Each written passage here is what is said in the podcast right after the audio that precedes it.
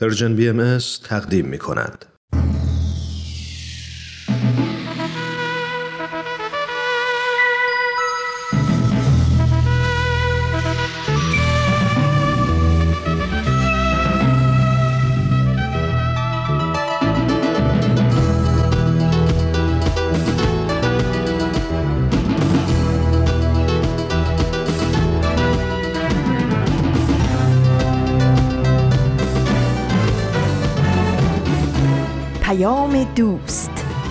برنامه ای برای تفاهم و پیوند دلها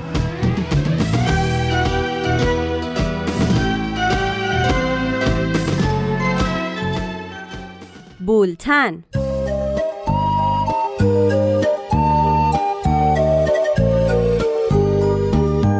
امروز 17 تیر ماه 1400 خورشیدی برابر با هشتم ژوئیه 2021 میلادی است. این چهل و دومین شماره بولتن است.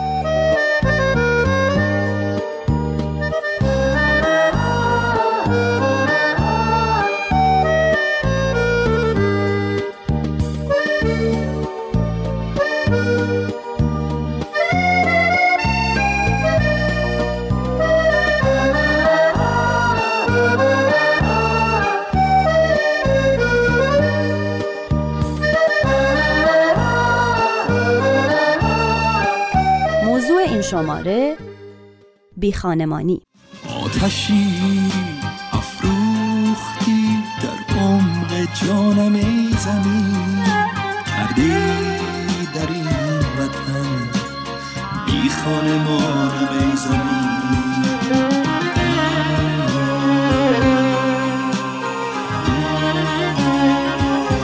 سر چو من در خاک و خون غلطی یک صبح هم مرادر هم پدر هم خواهرانم ای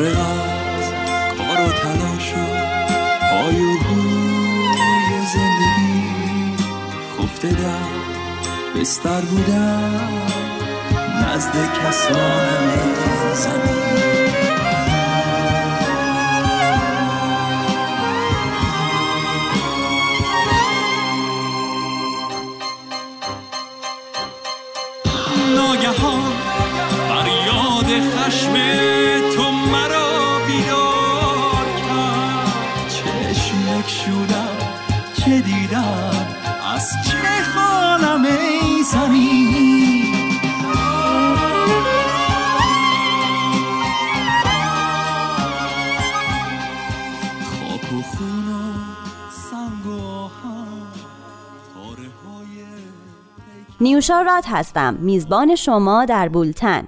سردبیر برنامه آزاده جاوید. دردناکه. دیگه شده ده سال. چطور شد؟ پدرش خیلی خشن بود. فرار کرد. می‌خواست زندگی بهتری داشته برام بدتر نمی‌تونه کار کنه. نه سرپناه داره. نه امنیت. اعتیاد بابا داد نزد چیکار کردم؟ زن و بچهش ترکش کرد خونه و زندگی ما از دست ما خونه دادم ماشین داشت یه مدت تو ماشین تو ماشین می‌خواد مامان اون هم چرا اینجا خوابیده؟ خواب خانواده حمایت نمی‌کنه. دولت خب چی؟ باید جمعشون یعنی زندانی اینا بشن چهره شهر رو خراب ازشون میترسن. ناچارم برم گرم. برسم. کلی باید هزینه برای کنم. زندگی ناچارن خلاف غیر از اعتیاد دلایل دیگه هم ما. جنگ زده ایم شهرمون جنگ شده. حالا تو چادر می‌خواد جا ندارن خیلی ما خلافکار نیستیم. خودشون خونه و زندگی بارون داشتن اومد چادرها رو برد. خونمون خراب شد. غذا نداریم مریض شدیم. مدرسه نداشتن خراب می‌خوام برم مدرسه. پدر و مادرشو گم طلاقم داد. بیرونم کرد. نداشت آواره بیابونا شدم. خانه ام. روزها آشغالا رو شبا میگردم تو پارک تو می‌خوام این سرما؟ مگه میشه آدم خونه نداشته تازه من بعضم خوب می‌رفتم مسافر خونه البته تا وقتی که شام بعدش هم که می‌دونی دیگه. من خسته شدم. اتاق نداری چرا همش تو خیابونه؟ پیر و جوون نداره. زن و مردم بعض. زنان بیپناه بدتر. کار کنم من که بلد آسیب نیستم. من خسته شدم. میترسم. من دومی کاش که منم یه پرنده می‌خوام به زندگی برگردم. همه ماران و موران لانه دارند. من بیچاره را ویرانه اینه امروز در بولتن به موضوع بیخانمانی می‌پردازیم. اگه در این مورد نظر یا خاطره ای دارید با ما به اشتراک بذارین. شماره تلفن مستقیم ما هست 201 703 671 828 88 ابتدا پاراگراف رو میشنویم. برنامه ای از پارسا فنایان. او یادداشتی از شهرزاد رفیعی رو در مورد بیخانمانی برامون می‌خونه.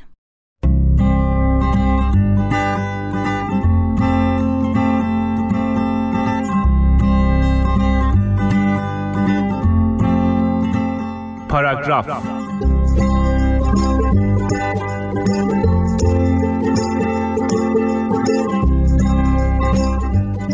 اول قبلا تصورم از بیخانمانی این بود که در نیویورک با یک کلاه و یک پتوی کهنه کنار در کلابی نشستم و تا صبح گوشم از آهنگا پره. هر کسی هم رد میشه پولی میده که برای خودم غذایی چیزی بخرم. دوم بعدتر خبرهای مختلفی خوندم. قصهایی خوندم از آدمهایی که خسته و درموندن. پولی ندارن جایی برای موندن ندارن و چندتایی هم به چشم دیدم. آدمایی که برای معالجه بیمارشون به شهر دیگه ای رفته بودن و کنار خیابون چادری برپا کرده بودن و مجبور بودن اونجا بمونن. سوم یکم پیشتر کل دنیا باید در قرنطینه فرو می‌رفت. اون روزا من خونه بودم. کارم رو آنلاین جلو می بردم و هر از گاهی با دوستانم تماس تصویری می گرفتم قر می زدم که از خونه نشستن خسته شدم و اصلا حتی فکر هم نمی کردم پس اونایی که خونه ای برای نشستن ندارن چی؟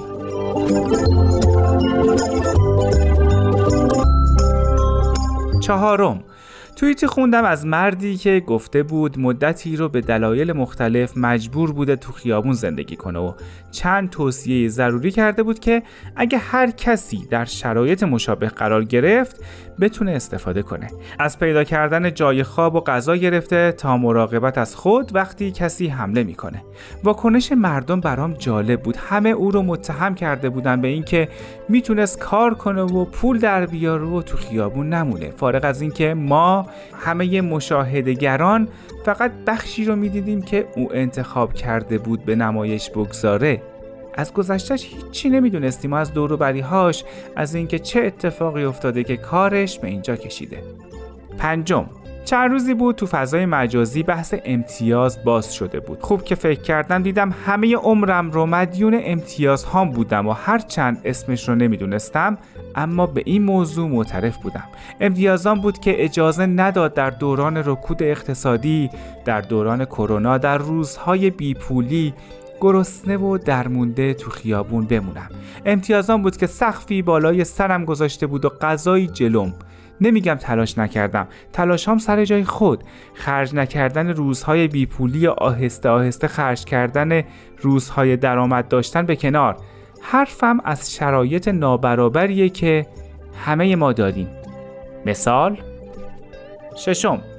وقتی داستان زندگی ملاله دختر نوجوان برنده نوبل صلح رو میخوندم. این چیزها به نظرم مهم و جالب اومد. او کشورش رو دوست داشت و عاشقانه براش مبارزه کرد اما در اون کشور دیگه نمی‌تونست امنیت داشته باشه. حالا در جاییه که امنیت داره و کارهاش رو هم دوباره از سر گرفته و دستش برای کارهای بیشتر و بیشتر بازه. اما او احساس نمی‌کنه تو خونه است. هرچند شاید من خواننده داستان او ساده لوحانه بگویم تو داری کیف دنیا رو می‌کنی و تو بهترین جای دنیا هستی. اما او خونه خودش رو می‌خواد.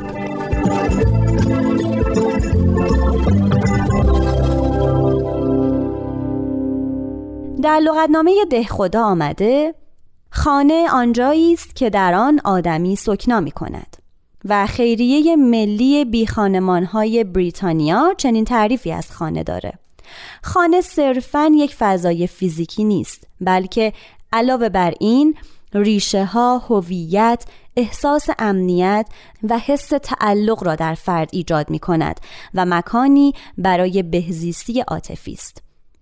به طور کلی بی خانمان یا بی سرپناه به کسانی گفته میشه که خانه و سرپناهی دائمی برای زندگی و آسایش ندارند. اونا از داشتن مسکن مناسب، ایمن و معمولی محرومن. در ایران به این افراد کارتون خواب هم میگن. عموما اقامت شبانه بی ها به چند شکله.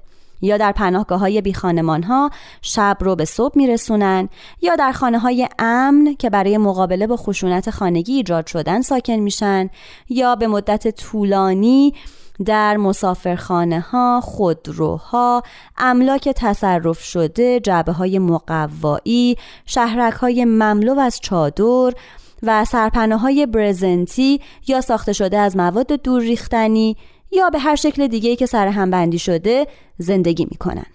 بیخانمانی از پدیده های زشت و ناهنجار اجتماعی به شمار میاد که خاص یک طبقه یا اخشار خاصی از جامعه نیست.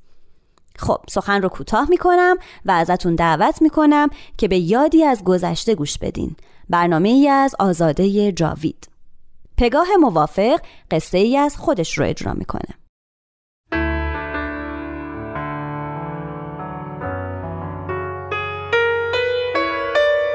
یادی از گذشته.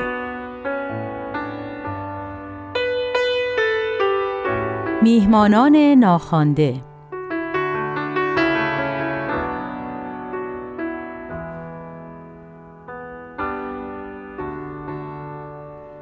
17 18 سال پیش اتفاق افتاد. ولی هنوزم وقتی یادم میفته دچار همون افکار و احساساتی میشم که اون موقع بر اثر این اتفاق بهم به دست داد. دلسوزی و ترس و وحشت و در عین حال خشم و عصبانیت.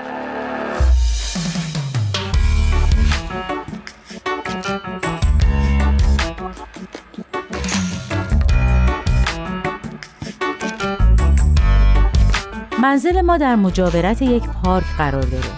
این البته برای ما از یه طرف نعمته و از طرف دیگه زحمت. پنجره های مهمون خونه رو به پارک باز میشه و در نتیجه ما از منظره زیبا و هوای دلنشین اون استفاده می‌کنیم. ولی خب از یه طرف گاهی سر و صدا اذیتمون می‌کنه و گاهی هم تجمع جوونا پشت دیوار ما که نسبتا جای دنج و خلوتیه اسباب ناراحتیمون میشه. و اینطور موقع ها ازشون خواهش می‌کنیم به یه قسمت دیگه پارک برن. و انصافا اکثر اوقات به حرفمون گوش میدن و میرن اون طرفتر تا اینکه یه بار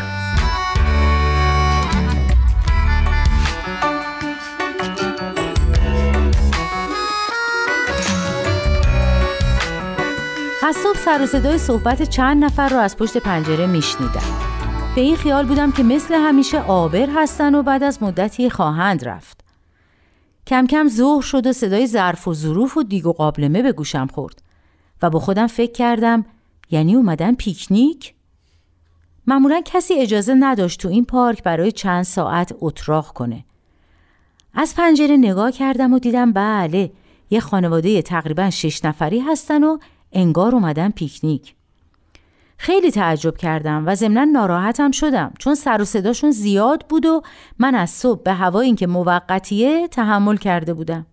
از اونجایی که خانواده بودن روم نشد بهشون تذکری بدم. با خودم گفتم عیبی نداره تا عصر تحمل می‌کنم بالاخره میرن. ولی نه خیر. عصر شد و این مهمونای ناخونده همچنان سر جاشون نشسته بودن. همسرم که از سر کار اومد ماجرا رو بهش گفتم. اونم یه نگاهی از پنجره انداخت و گفت با این اسباب و وسایلی که اینا آوردن احتمالا موندنی هن. شاید مسافرن و جایی برای موندن ندارن. صبح حتما میرن. اون شب تا نزدیکی های صبح خوابم نبرد. هم از سر صدای بچه هاشون و همین که یه حس ناامنی بهم به دست داده بود و نمی‌دونستم چرا. تازه خوابم برده بود که از بوی عجیبی که تو خونه پیچیده بود بیدار شدم. همه جای خونه رو چک کردم ولی نفهمیدم منشأ این بو از کجاست. همسرم هم بیدار شد و کمی این طرف و اون طرف رو گشت و بالاخره از پنجره به بیرون نگاهی کرد و گفت ای بابا اینا چیکار می‌کنن؟ مثل اینکه مواد می‌کشن وحشت کردم و گفتم چی؟ مگه ممکنه؟ جلو مردم؟ جلو بچه های خودشون؟ دیگه حال خودم رو نمیفهمیدم پسرای من اون موقع نوجوان بودن و من اصلا نمی‌خواستم شاهد همچین صحنه ای باشم رفتم طرف پنجره که بهشون بگم برن که وقتی چشمم به قیافه ها و وضع حالشون افتاد منصرف شدم و تمام بدنم شروع کرد به لرزیدن. اومدم زنگ زدم به دفتر نگهبانی پارک و ماجرا رو گفتم. ازشون خواهش کردم که بیان و به این وضع رسیدگی کنن. بعد از حدود یک ساعت معمور پارک اومد و باهاشون صحبت کرد. صدای یکی از مردای خانواده رو که کمی مسنتر بود میشنیدم که می‌گفت صابخونه ما رو انداخته بیرون و ما جایی برای رفتن نداریم. فعلا هستیم تا ببینیم چی میشه. دو دستی زدم تو سر خودم. همسرم باید می‌رفت سر کار و بچه ها هم رفتن مدرسه. من تنهایی تو خونه وحشت کرده بودم. اگه از دیوار می اومدم بالا چی؟ دوباره زنگ زدم دفتر پارک. گفتن ما بهشون گفتیم میگن نمیریم. گفتم آخه مگه میشه همچی چیزی؟ شما که همیشه میگین اینجا اتراق کردن قدغنه اقلا بهشون بگین از خونه های اطراف پارک دور بشن و برن وسط پارک ما از سر و صدا و دود و دمشون کلافه شدیم قول داد رسیدگی کنیم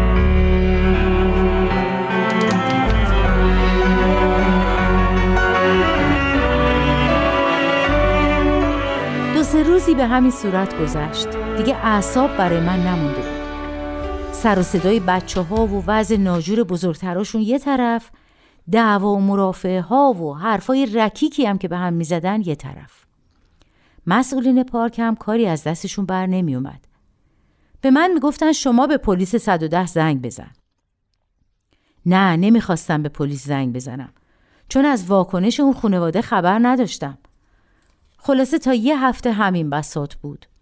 تا اینکه یه روز حدود چهار صبح بود که با صدای داد و فریاد و بد و بیراهی که همون مرد مسن به راه انداخته بود بیدار شدیم. از پنجره نگاه کردیم و دیدیم تمام زیرانداز و بند و بسات این خانواده خیس آب شده و معلوم نبود از کجا آب اومده و تمام خیابون جنوبی پارک رو آب گرفته. اون مرد مسن نگهبان و باغبون رو مقصر می‌دونست و اونا رو به باد فحش و نفرین گرفته بود.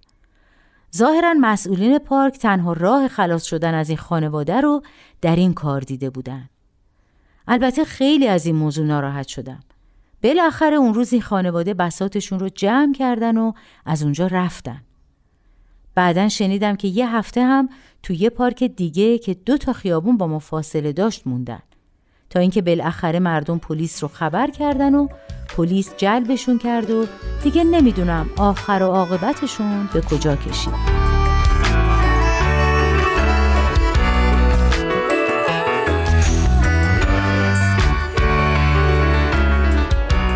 تا مدت ها وقتی یاد اون دوتا بچه کوچیک می افتادم که یکیشون چند ماهه بود و اون یکی تقریبا سه ساله خیلی قصه می خوردم که این بچه های بیگناه چه چیزهایی رو قرار تجربه کنن؟ یا خواهر نوجوانشون با داشتن چنین مادر و پدری که اینقدر اسیر اعتیاد بودن که حتی یه سرپناه هم برای بچه هاشون باقی نذاشتن چه سرنوشتی خواهد داشت؟ چند تا از این بچه ها در چنین خانواده هایی دارن بدون آینده بزرگ میشن. واقعا چه کار باید کرد؟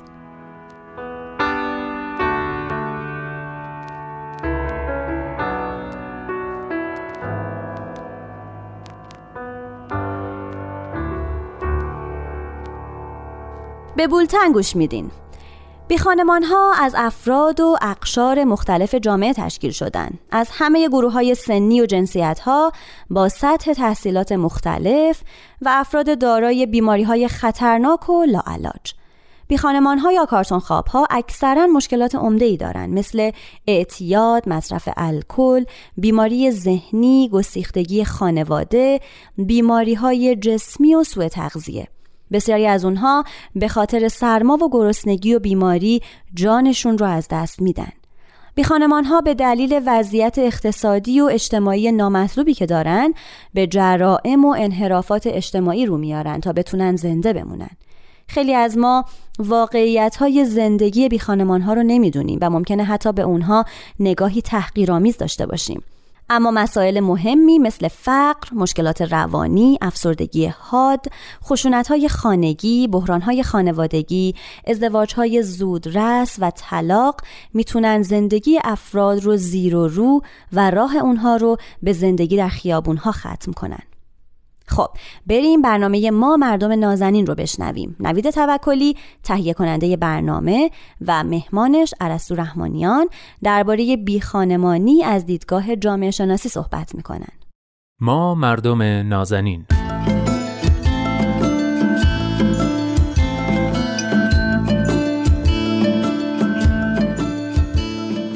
سلام. سلام به شما مردم نازنین. خیلی خوشحالم که این هفته هم من نوید توکلی و دوست خوبم عرستو رحمانیان پژوهشگر علوم اجتماعی رو در برنامه ما مردم نازنین همراهی می‌کنید. این هفته قراره که با عرستو درباره موضوعی صحبت کنیم که به نظر مسئله مهم و بغرنجیه بی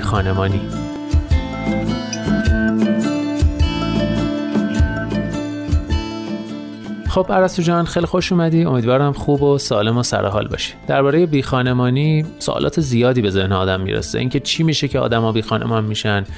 چه کسانی بیشتر دچار این وضعیت میشن؟ افراد بی خانمان دچار چه آسیب هایی میشن؟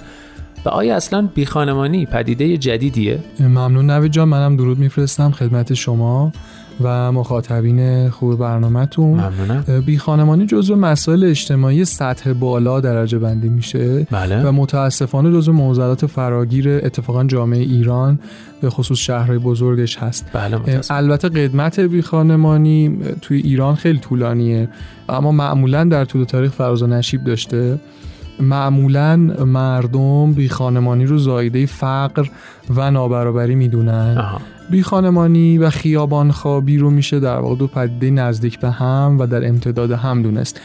خیابان خوابی همون هم دوباره باز ریشه در فقر داره در ریشه در مهاجرت های بیرویه داره ناتوانی در سازگاری با تغییرات سریع محیط داره. درسته. در خصوص مهاجرت توضیح اینه که گروه های مهاجر با سودای پیدا کردن کار و داشتن زندگی بهتر راهی شهرهای بزرگ و اغلب پایتخت میشن. اما شرایط اون شکلی که فکر می‌کنن پیش نمیره و چون به طمع هر طوری موندن تو این شهرها نهایتا تن به خیابون خوابی میدن این شرایط به وجود میاد. پدیده جدیدترش هم که حتما شنیدین متاسفانه پدیده ماشین خوابیه که یه تحقیق اتفاقا تازگی ها انجام شده در مورد تهران روی این پدیده که میگه جمعیت زیادی از مهاجرت اخیر به شهر تهران مربوط به ساکنین شهرها و روستای اطرافه که میان تهران برای زندگی بهتر. نهایتا فقط توی اسنپ کارگیر میارن و چون برای تامین مخارج سنگین ناچارن شبانه روز مسافر جابجا بکنن شبها توی همون ماشین خودشون میخوابن. بله. و اینجوری خب احساس می‌کنن دارن صرف جویی می‌کنن تو هزینه مسکنه و این پدیده اصلا ماشین خوابی توی تهران خیلی گسترش پیدا کرده.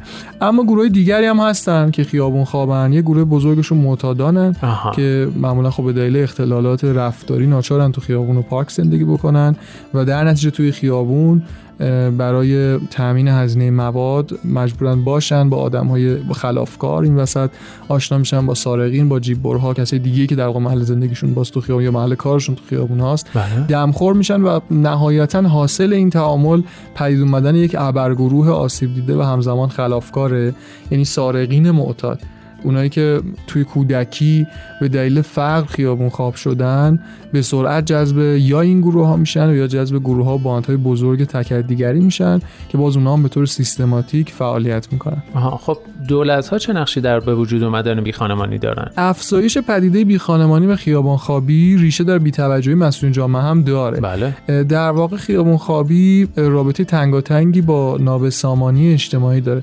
سرخوردگی های اجتماعی فشار اقتصادی درگیری های سیاسی استرس زندگی. مجموعا نامتناسب بودن ساختارهای اجتماعی بلا رو سر افراد میاره.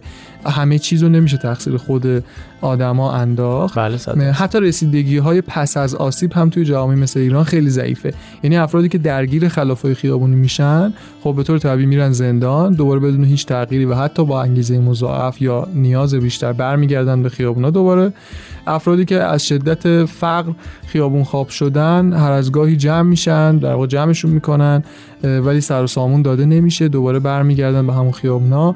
اونقدری که برای بقا اونا هم ناچار میشن دست به خلافای کوچیک بزنن. گاهی هم اصلا خلاف می‌کنن که از خیابون و شرایط طاقت فرساش رها بشن بتونن مدتی رو توی محیط مساعدتری مثل زندان سپری بکنن. اونجا به حال گرم و نرمتره و غذا بهشون داده میشه. به محضی که آزاد میشن دوباره خلاف می‌کنن که برن زندان. این شرایط توی ایران که برای قشر وسیعی از جامعه زندان شرایط مساعدتری از زندگی بیرون از زندان داره در واقع یکی از نشانهای مهم و پررنگ نابسامانی اجتماعی و اختلال تو ساختارهای جامعه است که مسئولیتش با دولت هاست.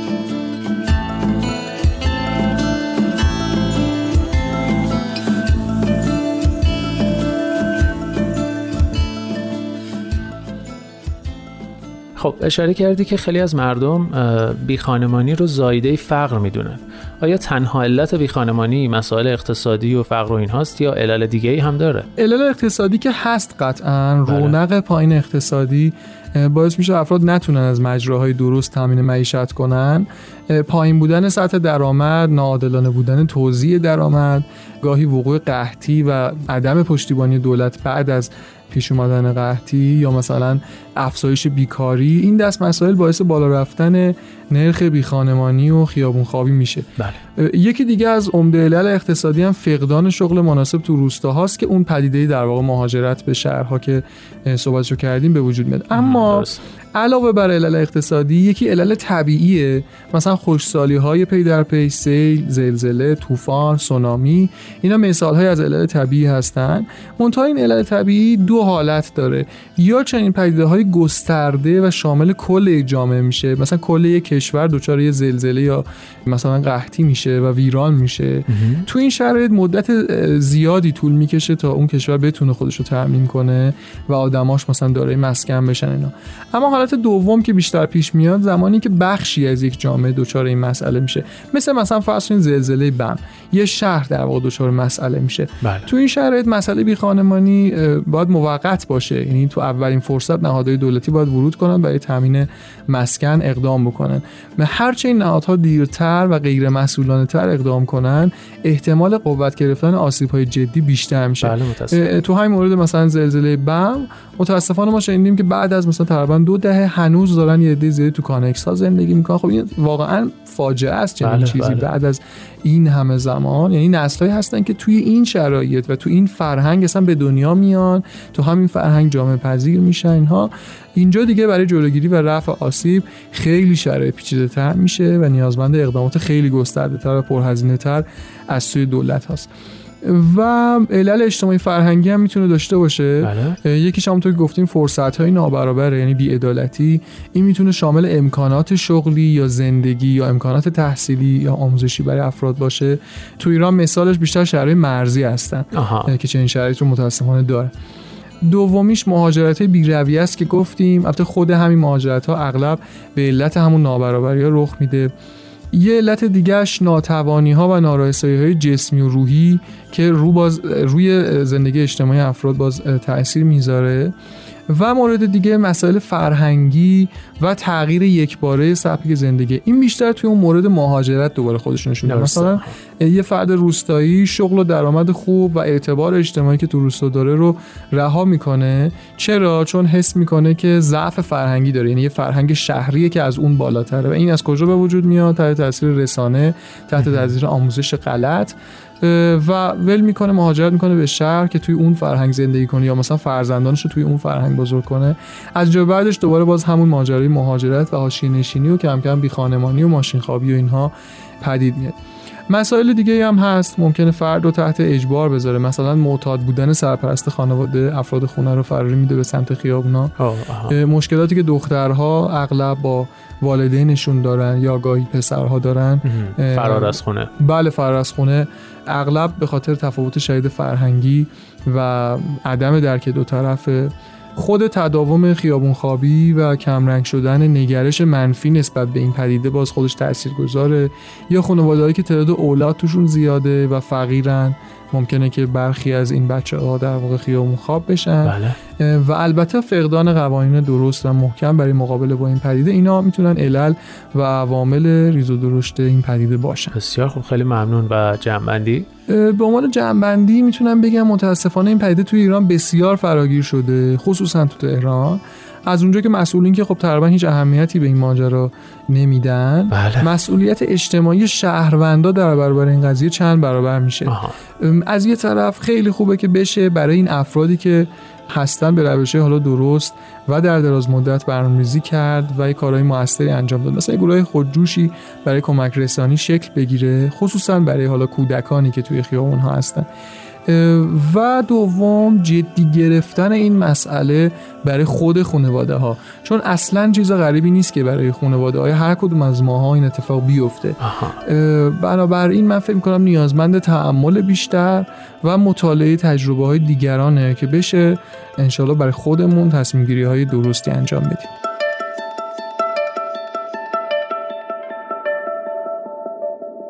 برای تماس با ما می‌تونین به صفحه تلگرام ما مراجعه کنین. به نشانی at Persian BMS Contact سر کوها به دو آی جون بر بگردم به پابوس گل نو میرم آی جون بر بگردم اگر دونم که دل بر مال مای آی جون بر بگردم منزل را به یک شو میرم آی جون بر بگردم. آی جون بر بگردم. آی جون سوی کبوتر آی جون از همه بهتر. شاهد روی لیم و لیم در بالا خونه. آی جون چه خوش میمونه شاهد روی لیم و لیم در بالا خونه. آی جون چه خوش میمونه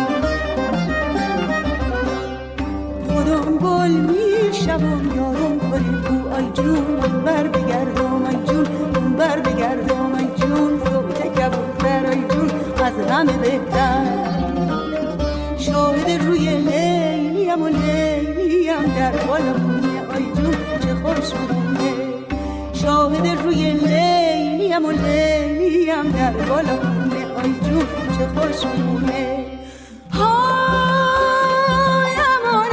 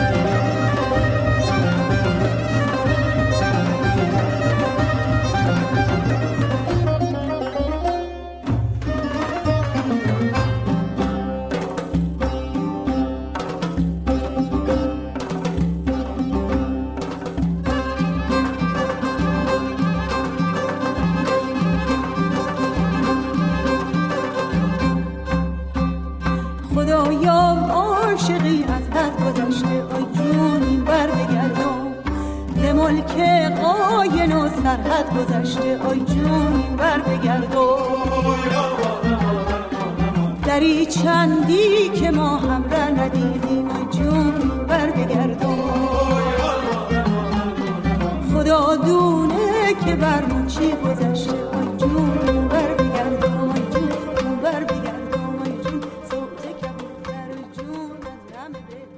به برنامه طنز بولتن می‌رسیم. نکته که رامان شکیب تهیه می‌کنه. او و سهراب مظفری همکارش با هم برنامه رو اجرا کردن. نکته.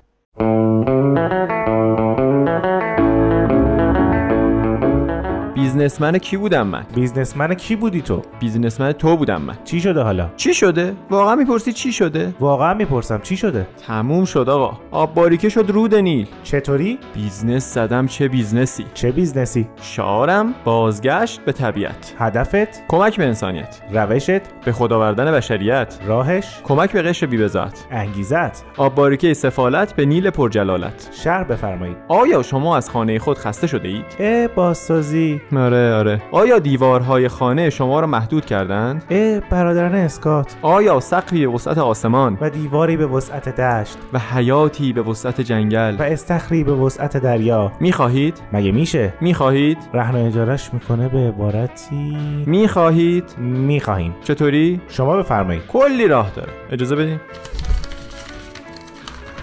راه اول. راه اول. باید از حساسیت های خودت کم کنی. یعنی چطوری؟ یعنی بذاری خشونت خانگیت کنن بله. صبر کن برادر من. بله. وقتی شما توی خونه باشی همینطوری ول بگردی چی میشه؟ زندگی به کام میشه. آفرین. کاهلی و تنبلی به وجود میاد. ز سستی کجی زاید و کاستی. وقتی شما توی خونه نذاری خشونت خانگی کنن چی میشه؟ از حقم به عنوان یک انسان دفاع می‌کنم آفرین. باعث میشه لوس بار بیاد. من اینو گفتم. من اینو شنیدم. من اینو نگفتم. من اینو شنیدم. عجب. وقتی لوس بار بیاد چی میشه؟ نمی‌تونم روی پای خودم بیستم آفرین نمی‌تونی رو پای خودت وایسی. پس اینو همون شنیدی که من گفتم. من همیشه گوشم با شماست. حالا اینا چه ربطی به خشونت خانگی داره؟ داره. خشونت خانگی چه ربطی به سقف آسمانی و استخر دریایی و حیات جنگلی و دیوار دشتی داره؟ داره. وقتی بذاری خشونت خانگیت کنن از خونه فرار می‌کنی. مطمئنی داری راهکار میدی؟ بله صد درصد. خب بعدش؟ بعدش میری زیر سقف آسمونی و استخر دریایی و حیات جنگلی و دیوار دشتی. رایگان تضمینی. پسندیدی؟ تو کلا حالت خوب نیست. دوست من. از ظواهر امر اینطور برمیاد که شما این راهو نپسندیدی. تو رو خدا. پس راه دوم.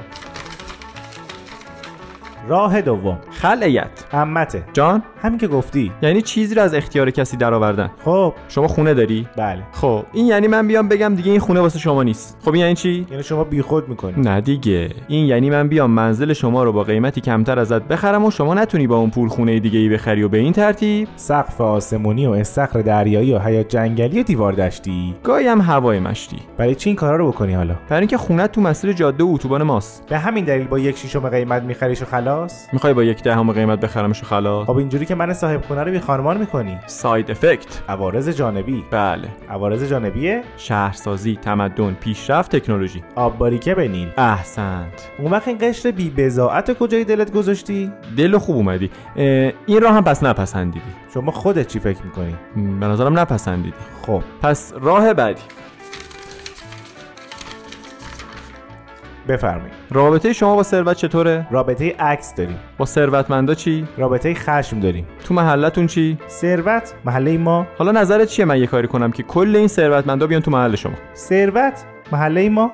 نه اینکه بیان سر بزنن برن ها بیان همسایت شن. اون وقت اینجوری سقف آسمانی و استخر دریایی و حیات جنگلی و دیوار دشتی ردیف میشه. صد درصد. یعنی هم اونا میشن همسایم هم اینا جور میشه. و هم خشمت ازشون کم میشه. خلق و دیگه همه یه جوری. جالب شد. خب مثل اینکه شما پسندیدی. حالا شما توضیح بیشتر عنایت کنی عنایت می‌کنم. عنایت کن. روند کار اینه که این ثروتمندا رو میاریم تو محله شما خونه بخرن بسازن یا نوسازی کنن ساکن شن. چه خوب. می‌دونی که اینا یه جور دیگه زندگی کردن. باید یه کاری کنیم احساس راحتی کنن همینطوره. همسایه مهمون خداست. مهمونم حبیب خداست. پس همسایه حبیب خداست. چه درک مشترکی. چه فهم متقابلی. خب پس میمونه مقدمات زندگی اینا رو حاضر کردن. چیا هست مثلا؟ مثلا باید یه نمایشگاه ماشین سر کوچه یکی هم ته کوچه درست کنیم. که چی بشه؟ که اینایی که نزدیک به سر کوچن از سریه و اونایی که ته کوچه هستن از تهیه بخرن. احسن. ولی این کوچه که جای این همه ماشین نداره. این خونه ها رو خراب می‌کنیم و ماشینا رد میشن. بعدش؟ بعدش یه پاساژ طلا و جواهر و شیش هفت صرافی هم این طرف می‌سازیم. ولی مردم این محل که این همه طلا و جواهر و ارز نیاز ندارن. اونا که تازه میان اینجا که دارن. ولی محل که جای پاساژ نداره. خب اون خونه ها رو خراب می‌کنیم پاساژ می‌سازیم. می‌دونی فایدهش چیه؟ چیه؟ اینه که قیمت خونه هاتون میره بالا. و قیمت اجاره ها. و قیمت رهن و خرید و فروش. و کلا قیمت همه چی. خب اونایی که خونه ندارن چی؟ هر کی ناراحت جمع کنه از اینجا بره. خب اونایی که خونه دارن و خرجشون بالا رفته چی؟ هر کی ناراحت بفروشه بره. خب اونایی که فروختن پولشون به خونه جدید نمی‌رسه چی؟ خب میرن پیش اونایی که خونه نداشتن. کجا؟ میرن تو خونه های سقف آسمونی و استخر دریایی و حیا جنگلی و دیوار دشتیشون. یعنی بی خانمون میشن؟ ساید افکت آقا. عوارض جانبی. تمدن شهرسازی پیشرفت پول آب باریکه نیل درشته.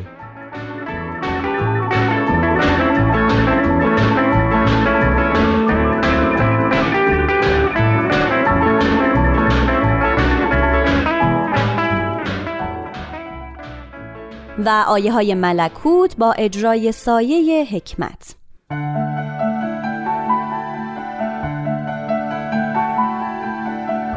آیه های ملکوت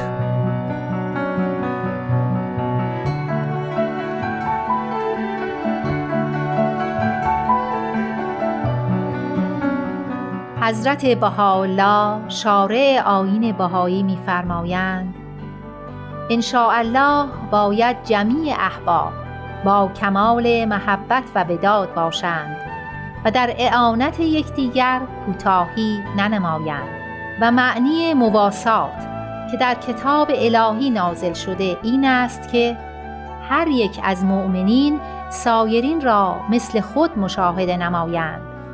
یعنی خود را اعلا نشمرند و اغنیا فقرا را از مال خود محروم ننمایند و آنچه از برای خود از امورات خیریه اختیار می نمایند از برای سایر مؤمنین هم همان را اختیار کنند.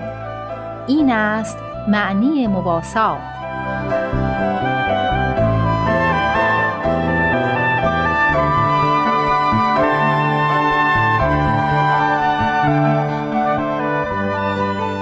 حضرت عبدالبها مبین آثار بهایی می‌فرمایند در تعالیم بهاءالله مواسات است و این اعظم از مساوات است.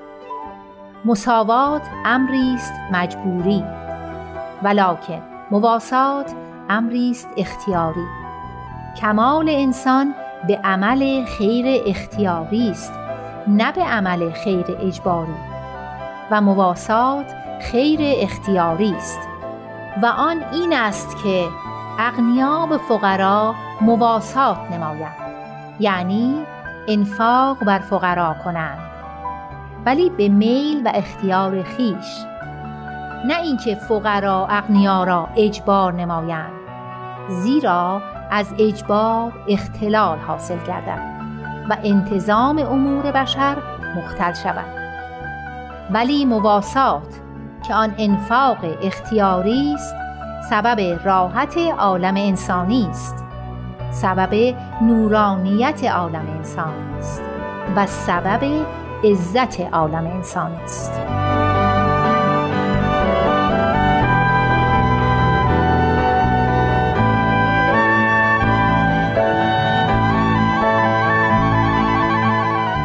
شوقی ربانی ولی امر آین بهایی می‌فرمایند امروز در صحنه حیات انسانی را مشاهده می‌کنیم که بدون اعتنا به شخصیت روحانی مترقی و متعالی خود هدف و قایت زندگی را فقط در جلب منافع و دفع ضرر می‌داند و با این روحیه تمام سجایایی را که باعث علو و بزرگی مقام انسان می شود از دست داده است. در حیات او دیگر از تقوا و پرهیز و توکل و تفویض خبری نیست. و از امید و ایمان و گذشت و ایثار اثری مشاهده نمی شود طبقات مرفه و متعین با ثروتهایی که به قیمت محرومیت نفوسی دیگر اندوختند در معبد خدایان دروغین که مخلوق هواهای نفسانی ایشان است به ارزای امیال خود مشغولند و هنر و ادب را نیز در همین مسیر به خدمت گرفتند. در حالی که توده های محروم در گرداب فقر و جهل و گرسنگی و بیماری دست و پا می‌زنند و هر دو گروه برای فرار از واقعیات زندگی به اعتیادات گوناگون پناه بردند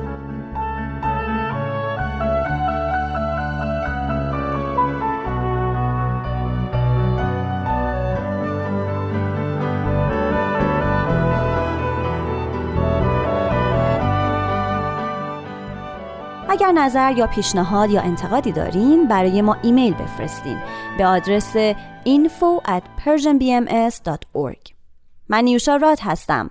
تا بولتن بعد بدرود.